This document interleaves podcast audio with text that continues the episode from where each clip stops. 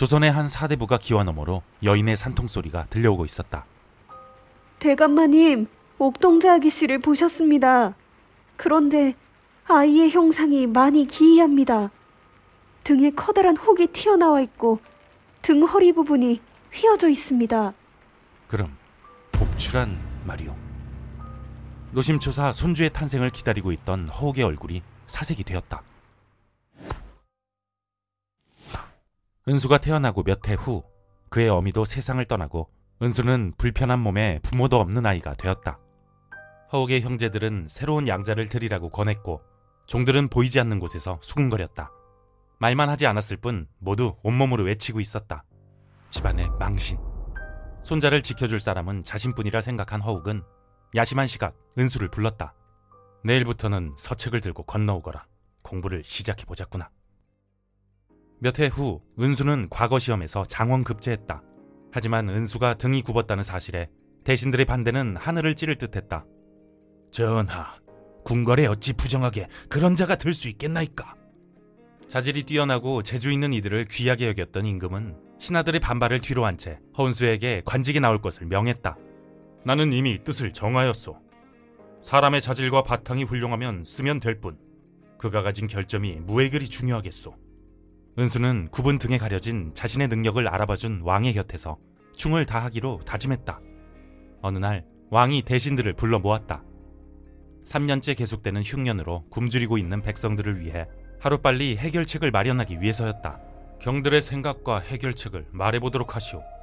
전하, 기우제를 치러 전하의 위엄을 보이소서. 지주들에게 곡식을 기부하도록 하소서. 여러 의견이 오갔지만 뻔한 답이었다. 왕은 미간을 찌푸렸다. 현실적인 대안을 말해보도록 하시오. 그때 허은수가 말했다. 숲에 남아있는 것이 소나무뿐이라고 하니 우선 백성들에게 소나무 껍질을 벗겨 삶아먹게 하심이 옳은 줄로 아뢰옵니다. 그러자 대신들이 노발대발했다. 전하, 소나무는 왕실에 대한 사대부들의 지조와 절개를 상징하는 나무이옵니다. 그런 소나무를 훼손하는 것은 아니되옵니다. 소나무는 나라에서 엄격하게 관리해 왔기 때문에 기근 때조차도 함부로 손을 대는 이가 없었다. 하지만 껍질을 벗겨 죽을 쑤어 먹게 한다면 굶주린 백성들을 살릴 수 있었다. 현실적인 계책에 왕의 표정이 밝아졌다. 회의가 끝나는 대로 뒤틀린 소나무를 백성들이 베어서 먹을 수 있도록 허락하는 방을 붙이도록 하시오. 이 일로 허운수는 더욱 왕의 총애를 받는 신하가 되었다. 왕은 허심탄회하게 말할 벗이 필요할 때마다 허운수를 불러 이야기를 나누었다. 왕의 신임을 한 몸에 받게 된 허운수는 국가의 큰 제사인 춘향 대제에서 왕의 시중을 드는 일을 하게 되었다. 왕이 신에게 술을 올릴 때 옆에서 돕는 일이었다. 은수는 자신의 불편한 몸 때문에 국가의 중대한 행사를 망칠까봐 걱정이 앞섰다. 곧 종묘 제례악이 울려 퍼지고 왕이 등장했다. 잔을 올리고 무사히 임무를 끝낸 은수는 안도의 한숨을 내쉬며 계단을 내려섰다. 그때 제사가 일시에 중단되었다.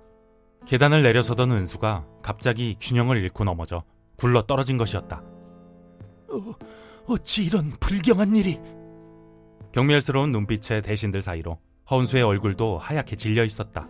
중대한 행사였기에 질책을 피할 수는 없었다.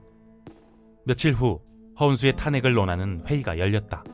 이건 허운수가 반역을 꾀하려고 벌인 일이라며 대신들이 기다렸다는 듯 아뢰었다. 전하, 국가의 중대한 제사를 망친 위조판서 허운수를 유배 보내심이 마땅한 줄 아옵니다.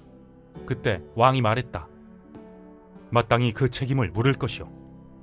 다만 몸이 불편한 그를 유배 보내는 것은 가당치 않소. 대신 허운수를 궁궐 정원사로 삼도록 하겠소. 대신들은 귀를 의심했다. 이조판서에서 정원사로 좌천이라니 이것은 수모에 가까운 처사였다. 은수는 퇴청하는 길에 곧장 집으로 가지 못한 채 길가에 오래도록 맴돌았다. 뺨이로 하염없이 눈물이 흘렀다. 그날 밤 모두가 잠든 시각 허은수는 왕의 서신을 받았다. 은밀히 입궁하라는 어명이었다. 허은수는 궁으로 향했다. 장엄하고 화려한 경회루 옆에 백성들의 아픔을 함께 느끼겠다며 지은 왕의 초가가 있었다. 허은수가 조심스럽게 방 안에 들어서자 왕이 말했다. 지난번 백성들에게 소나무 껍질을 먹게 하자던 네 제안이 수많은 사대부들을 분노케 하였다. 백성보다 자신들의 정신적 표상이 더 중하다고 하는 그들을 보며 난 절망스러웠다. 오늘 내가 그들을 부른 것은 새롭게 시작해야 할 일이 있기 때문이다. 나와 함께 새로운 조선을 만들어 보겠는가?